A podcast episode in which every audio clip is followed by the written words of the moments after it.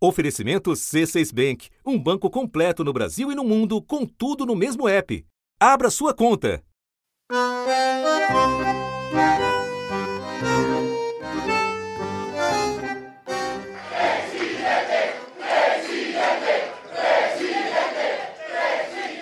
Parece que sí. Que hoy comienza la reconstrucción de Argentina.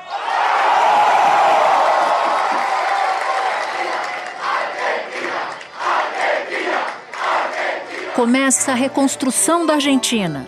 A primeira frase de Javier Milei como presidente eleito vai de encontro à imagem em que ele aparece destruindo a marretadas uma maquete do Banco Central argentino. No vídeo, feito ainda durante a pandemia, Milei é ovacionado por um grupo de pessoas que gritam a palavra destruição.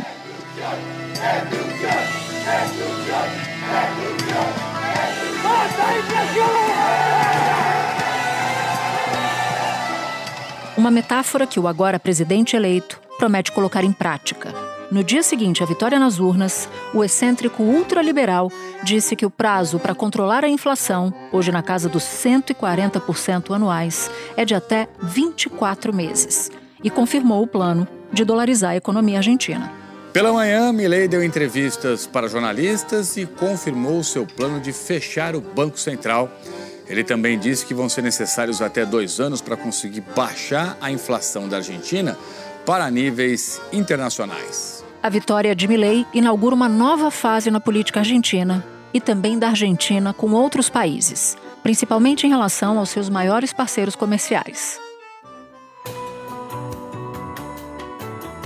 Da redação do G1, eu sou Natuzaneri e o assunto hoje é o futuro da relação entre Brasil e Argentina após a eleição de Javier Milei.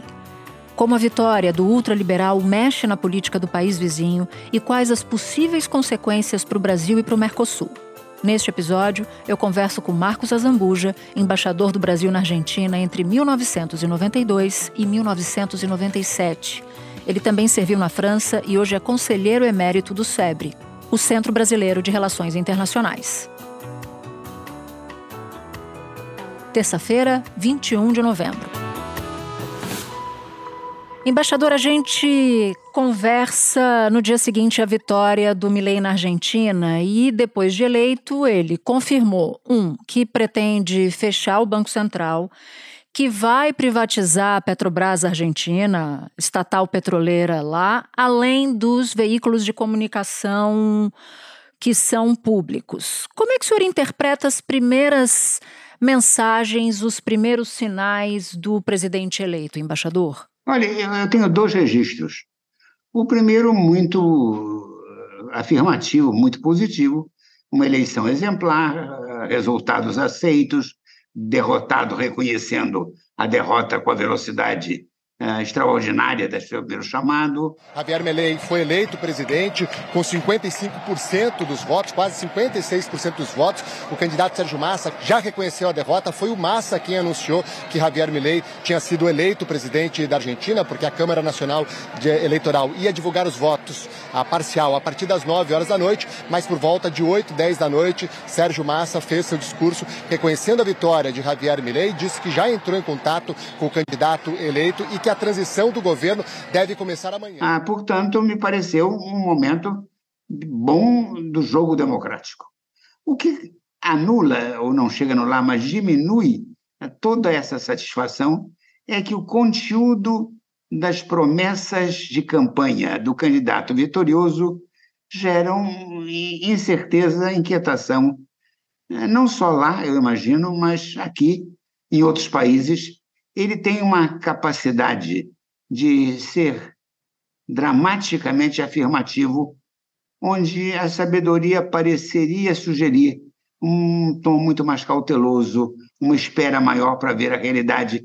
Porque uma coisa é campanha eleitoral com a sua retórica, com a sua paixão, outra coisa é o governar, que é o exercício com os limites do poder, ao aprendizado do que é possível, do que é adequado. Portanto, o que me preocupa é que nós estamos vivendo um momento, a palavra é antiga, mas é verdadeira, é um candidato intensamente ideológico, quando eu me inclino muito mais pelos governos pragmáticos, realistas, que fazem aquilo que podem e que devem, sem ter uma cor ideológica muito acentuada, seja ela de direita, seja ela de esquerda. Ainda um ponto sobre esse caráter não pragmático ou histriônico do Milley. Depois que ele falou dos planos de privatizar a estatal petroleira, as ações da empresa na bolsa de Wall Street tiveram mais de 30% de alta, embaixador, e o mercado financeiro tende a se beneficiar de um governo ultraliberal na Argentina. Sabemos disso, a lógica é essa. A questão é que a Argentina vive uma crise econômica e social muito aguda. Então, queria sua avaliação sobre isso também. Olha, eu tenho um pouco medo das receitas que são tão exclusivas, que só um ou poucos países seguem. Eu acho que a sabedoria no mundo é mais dispersa, mais bem dividida. A fechar uma empresa estatal de petróleo é uma política que tem sido feita, em certos casos com sucesso, outros não, não é grave. Fechar um banco central é uma coisa muito mais dramaticamente ah, impactante, contundente, de modo que tem essa terceira. O fato de você ter ah, declarações muito enfáticas contra os seus principais sócios comerciais eh, já também é muito perigoso. Y en cuanto a China, es uno de los socios principales de comercio. De... Bueno, serán socios comerciales de los, del sector privado. Nosotros no hacemos pacto con comunistas. Y en cuanto a Brasil, es el socio comercial más importante de Argentina. Hablaste duramente de Lula yo, en el yo, pasado. ¿Se bueno, pueden acercar? No. ¿Qué de significa? ¿Que no lo pensás y sos presidente? De hecho, no de hecho yo creo que hay que eliminar el Mercosur porque es una unión aduanera defectuosa. O que acontece é que a soma de pequenos perigos pode levar a um grande desastre. O problema é que, claro que um país tem o direito e soberano de fazer as escolhas que lhe pareçam acertadas. Não está em jogo isso. Nós não estamos discutindo se a Argentina pode fazer o que está fazendo. A questão é saber se é prudente, se deve, ah, com os seus vizinhos, com os seus velhos sócios. Veja uma coisa: nem o Brasil nem a Argentina foram inventados ontem. Nós temos 200 anos de relação recíproca. Quer dizer, entre nós há uma longa vizinhança, uma profunda camaradagem, de vez em quando desacertos, mas nós temos uma tradição de diálogo. Portanto, o que eu quero preservar e o que me preocupa é que há um jogo de declarações onde eu preferia que houvesse um exercício de negociações. Quer dizer, a palavra usada de maneira imprudente ou extrema tende a produzir uma resposta simétrica, igualmente imprudente. Eu queria baixar a bola, uhum. abaixar o tom, e que pouco a pouco nós voltássemos a conversar que, no fundo, é a grande vocação das democracias. Democracia, no fundo, é uma longa e interminável conversa à procura de bons resultados. O que o senhor achou do posicionamento do presidente Lula? Ele fez uma postagem, não telefonou, é, falou do resultado da eleição, não citou o, o Milley. Do ponto de vista da diplomacia, que avaliação o senhor faz da declaração do presidente da República? Olha, ela foi prudente, ela foi adequada. Ah, ele não podia ir além ah, quando ele é objeto de críticas do Milley muito veementes. Lula, tu um comunista. Ter... Um comunista. E um gran corrupto, não? Obvio, por isso estuvo preso. ¿Tú te reunirías con Lula de no. jefe de Estado, jefe de Estado? No. No.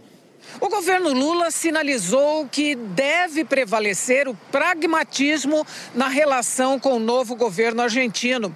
Celso Morim disse que Lula não deve ir à posse de Milei em dezembro, mas que a diferença ideológica não vai ser um impedimento na relação entre os dois países. Claro que facilita quando você tem afinidade, não há a menor dúvida, ninguém vai ignorar isso. Mas nós não, do nosso lado, nós não vamos deixar que, digamos, simpatias pessoais ou o oposto é, é, afetem a nossa nosso relacionamento de Estado com a Argentina. Não podia ficar aquém, porque seria não reconhecer um, um gesto soberano, né? Um jogo soberano nós temos. E dois, porque ele mesmo se lembra do tempo em que a sua própria eleição foi contestada, debatida. O ato político democrático perfeito é para ser aceito com naturalidade e com plenitude. Ir lá no momento não me pareceria boa ideia. As coisas não estão ainda.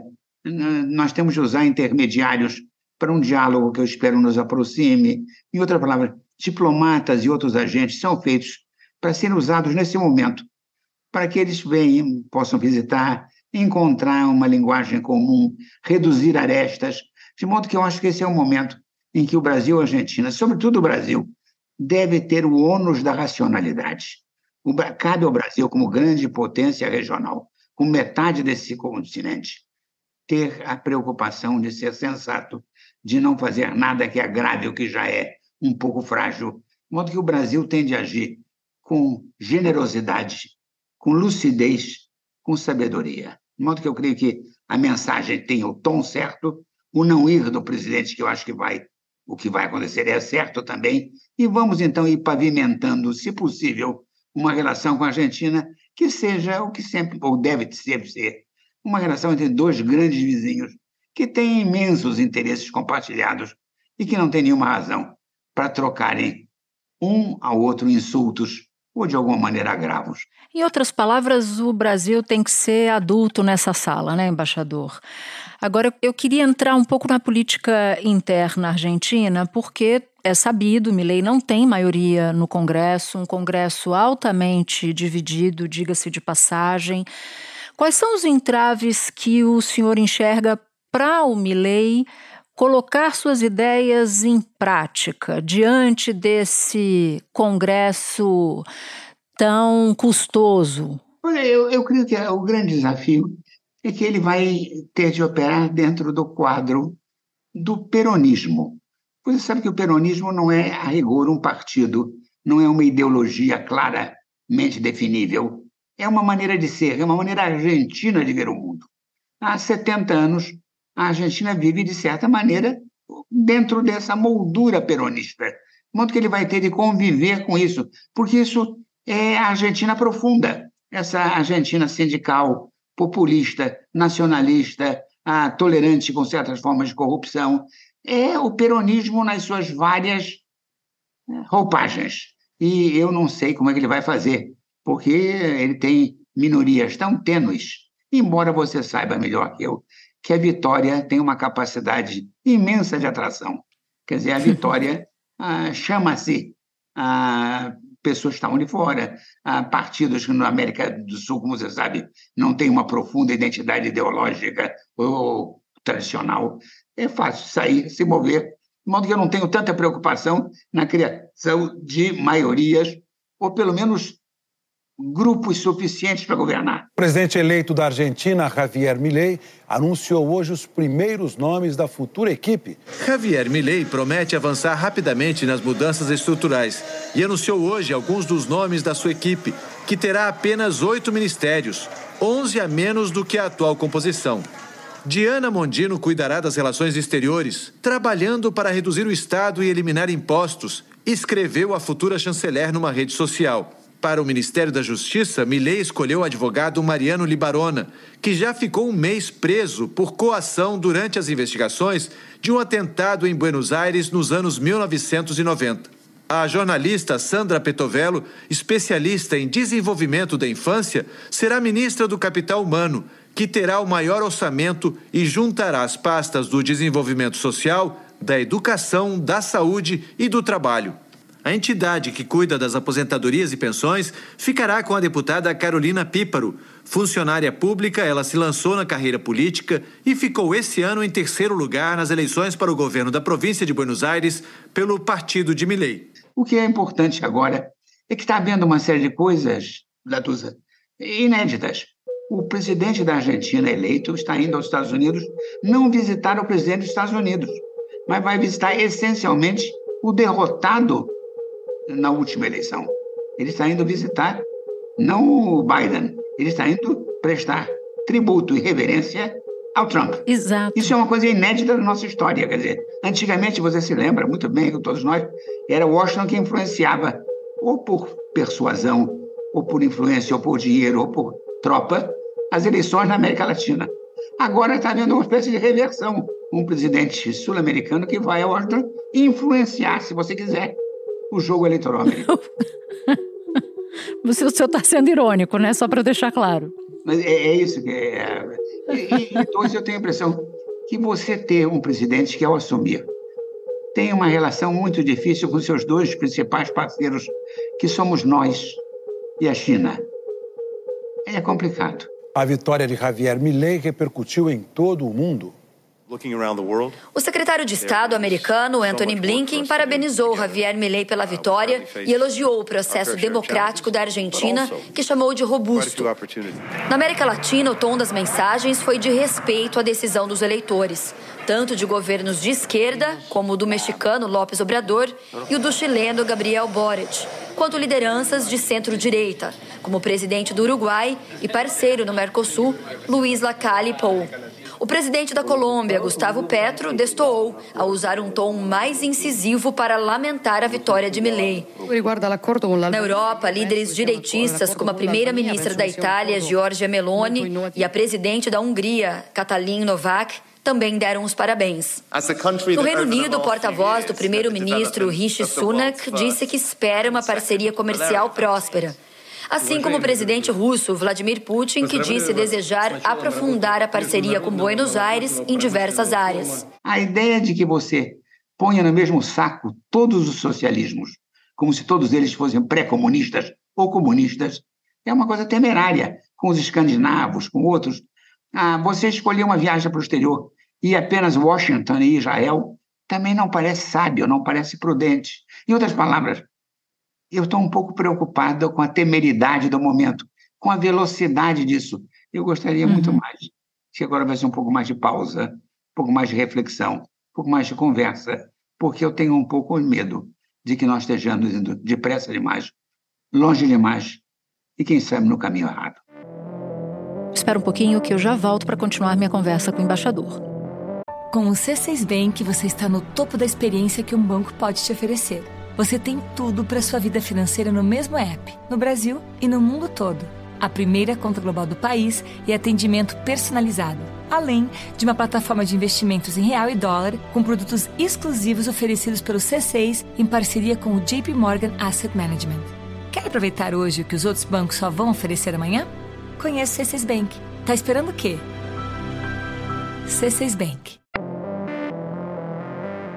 Agora, o senhor falou de como vai ser difícil no Congresso, um Congresso predominantemente peronista, então já dá para ter uma ideia de que a oposição, né, é, o peronismo na oposição pode dar bastante trabalho, em que pese a, o poder de sedução de uma vitória, enfim, o senhor já deu esses exemplos todos.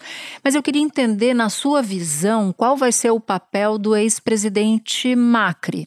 Porque Macri se elegeu vendendo uma, uma linha mais liberal, não foi o que ele fez, né? Ajuste o eleitor, o cidadão e a cidadã da Argentina, esse eleitorado morre de medo da palavra ajuste, e então o Milley vai jogar que papel? Ele vai usar o Macri como conselheiro? O Macri vai ficar tão perto assim do Milley a ponto de assimilar desgastes eventuais? Como é que vai ser essa coreografia entre Macri e Milley na sua avaliação? Eu não sei até que ponto o Milley se acha devedor do Macri ou se acha a pessoa que estendeu ao Macri uma frase, uma fase adicional de influência. Em outra se ele deve, é devedor, ou se de certa maneira ele é um aliado, ele poderoso. Ah, eu creio que o Macri teve uma influência, eu creio, por tudo que eu leio e sei, influenciou eleitores que estavam temerosos ah, da novidade que era o Milley a apoiá-lo. Isso trouxe votos, trouxe apoios, sobretudo em certos lugares em que essa margem era marginal mas eu não sei como é que ele vai se comportar com o, o Macri e com a Bullrich. Quer dizer, de certa maneira, os dois foram exemplares e passando de rivais a associados, a apoiadores, modo que há uma dívida. E em política, como você sabe, dívidas contam, o bom devedor geralmente é premiado. Mas também, por outro lado, as dívidas são esquecidas rapidamente. Modo que eu acho que ele vai dar ao, ao Macri um espaço, mas ele é de tal maneira carismático. Eu, eu, vou dizer uma coisa a você que eu acho que é essencial. O problema da liderança inteiramente carismática, inovadora, é que ela carrega uma carga de convencimento que não vai na mesma direção da política tradicional, que é uma política de acomodação de interesses, de receber e dar, de trocas. É, é mais uma ideia de que você encarna. O que acontece, isso é essencial dizer, a Argentina parece que estava exausta do insucesso, da derrota eh, na, com a inflação. O cenário que se agravou nos últimos dois governos é de um país com inflação de 140% em 12 meses, dívida com o FMI e poucos dólares nas reservas internacionais. A pobreza atinge 40% da população. E no fim de outubro, o país enfrentou uma crise de desabastecimento de combustível. Segundo analistas, a Argentina está à beira do colapso.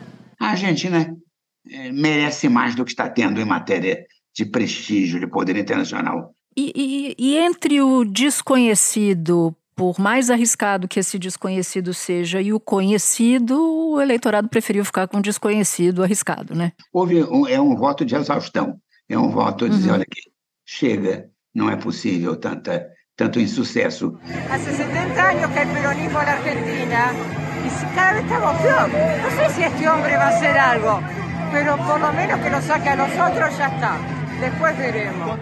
Ah, o encolhimento da Argentina é difícil para um brasileiro entender que nós, bem ou mal, nos últimos 50 anos, passamos de uma, uma certa posição na hierarquia internacional para uma outra hoje muito maior, é, com eh, momentos de hesitação ou perdas, a linha ascendente do Brasil é constante e é importante.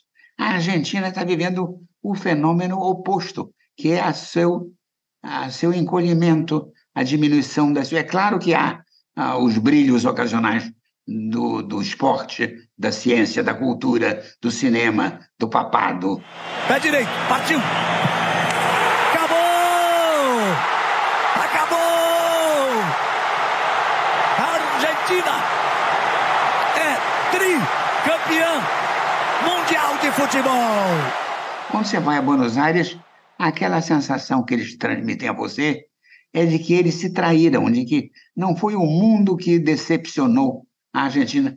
Foi a Argentina que tem decepcionado o mundo. Há uma sensação que é muito amarga de derrota, de oportunidades perdidas. De modo que eu acho que o, o Milley representa isso, a ideia a, carismática do homem que chega a Salvador. A, o discurso de ontem, primeiro foi um discurso de boa qualidade técnica. Ele fala com clareza, com precisão, ah, uma mistura de argentinismos. No fundo, veja você, ele não falou muito do futuro, ele falou nostalgicamente do passado. Ah, é, era, era literalmente a tradução Make America Great Again. Era a Argentina voltar até a grandeza que teve. Não venimos a inventar nada. Venimos a hacer las cosas que la historia ha demostrado que funcionan. Venimos a hacer lo mismo que hicimos durante el siglo XIX en nuestro país lo mismo que hicieron países como Irlanda hace no tanto tiempo. Venimos a abrazar las ideas de la libertad, que son aquellas que garantizan la prosperidad de los argentinos. Si abrazamos esas ideas, no solo vamos a poder solucionar los problemas de hoy, sino que dentro de 35 años volveremos a ser una potencia mundial. Só para não deixar de, de mencionar, porque o senhor cita a Patrícia Burit e ela teve no primeiro turno quase que a mesma quantidade de votos adicionais que o, o Milley teve agora no segundo, 6,4 milhões de votos, num sinal de que esses eleitores Macri ou de Patrícia foram de fato importantes ali, se não decisivos para a vitória. Mas eu não queria voltar a esse assunto, eu só queria fazer essa, essa pontuação, embaixador. Agora, queria falar só para a gente finalizar um pouquinho mais de Mercosul, né? Porque o senhor dizia que o Mercosul está aquém do que deveria estar, e eu tenho ouvido outros diplomatas brasileiros aqui para repercutir a, a, o que deve ser, né? não só a relação do Brasil com a Argentina a partir de agora, mas também como deve ser o papel da Argentina em relação ao Mercosul. E o que eles dizem aqui é que Milei não vai ter muito o que fazer, porque os empresários argentinos vão querer continuar vendendo para cá, então não, não, não tem muita escapatória para ele. A promessa, é, como eu fiz ao longo da minha vida várias promessas que não cumpri, eu tenho uma certa autoridade ao dizer isso a você. Ah, o problema é que ah, na promessa há uma retórica, há uma ênfase, há uma facilidade.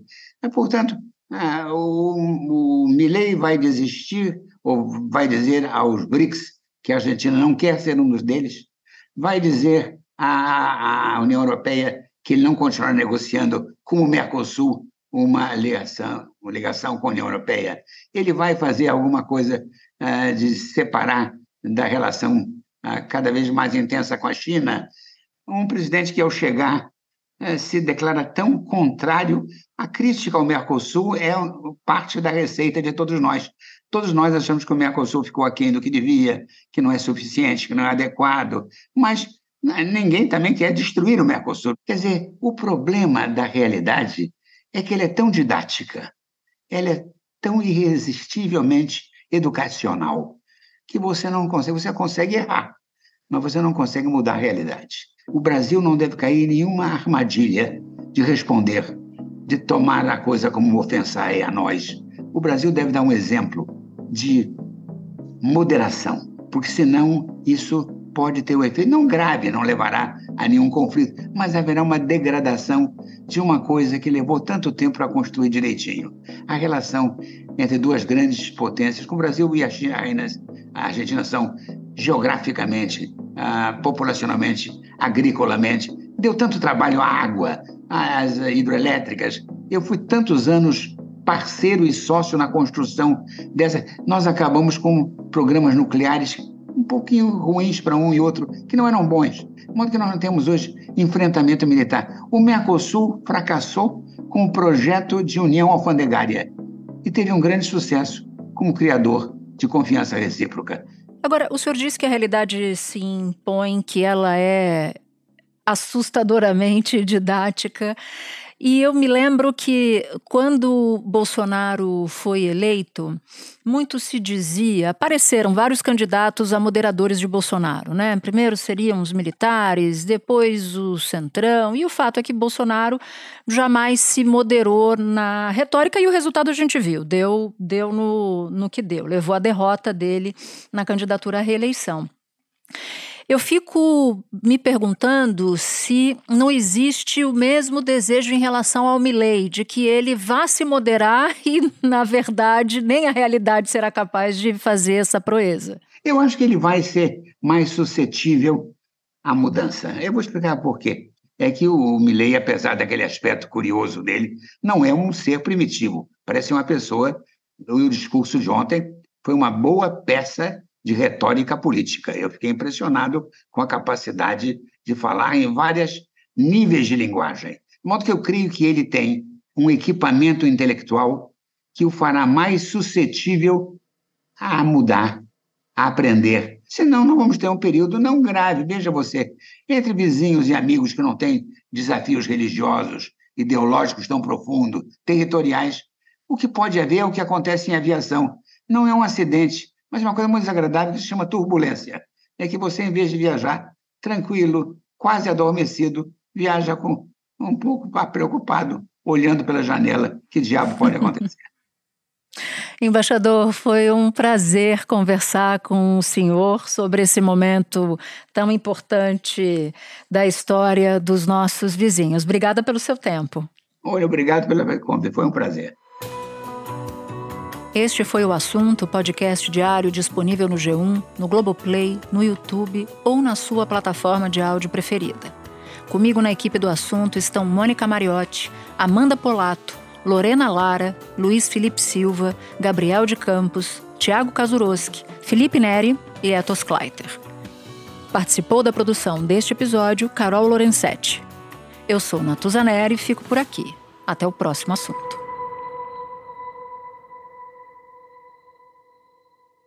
Você no topo da experiência financeira que um banco pode oferecer. Escolha um banco completo no Brasil e em qualquer lugar do mundo. Abra sua conta no C6 Bank.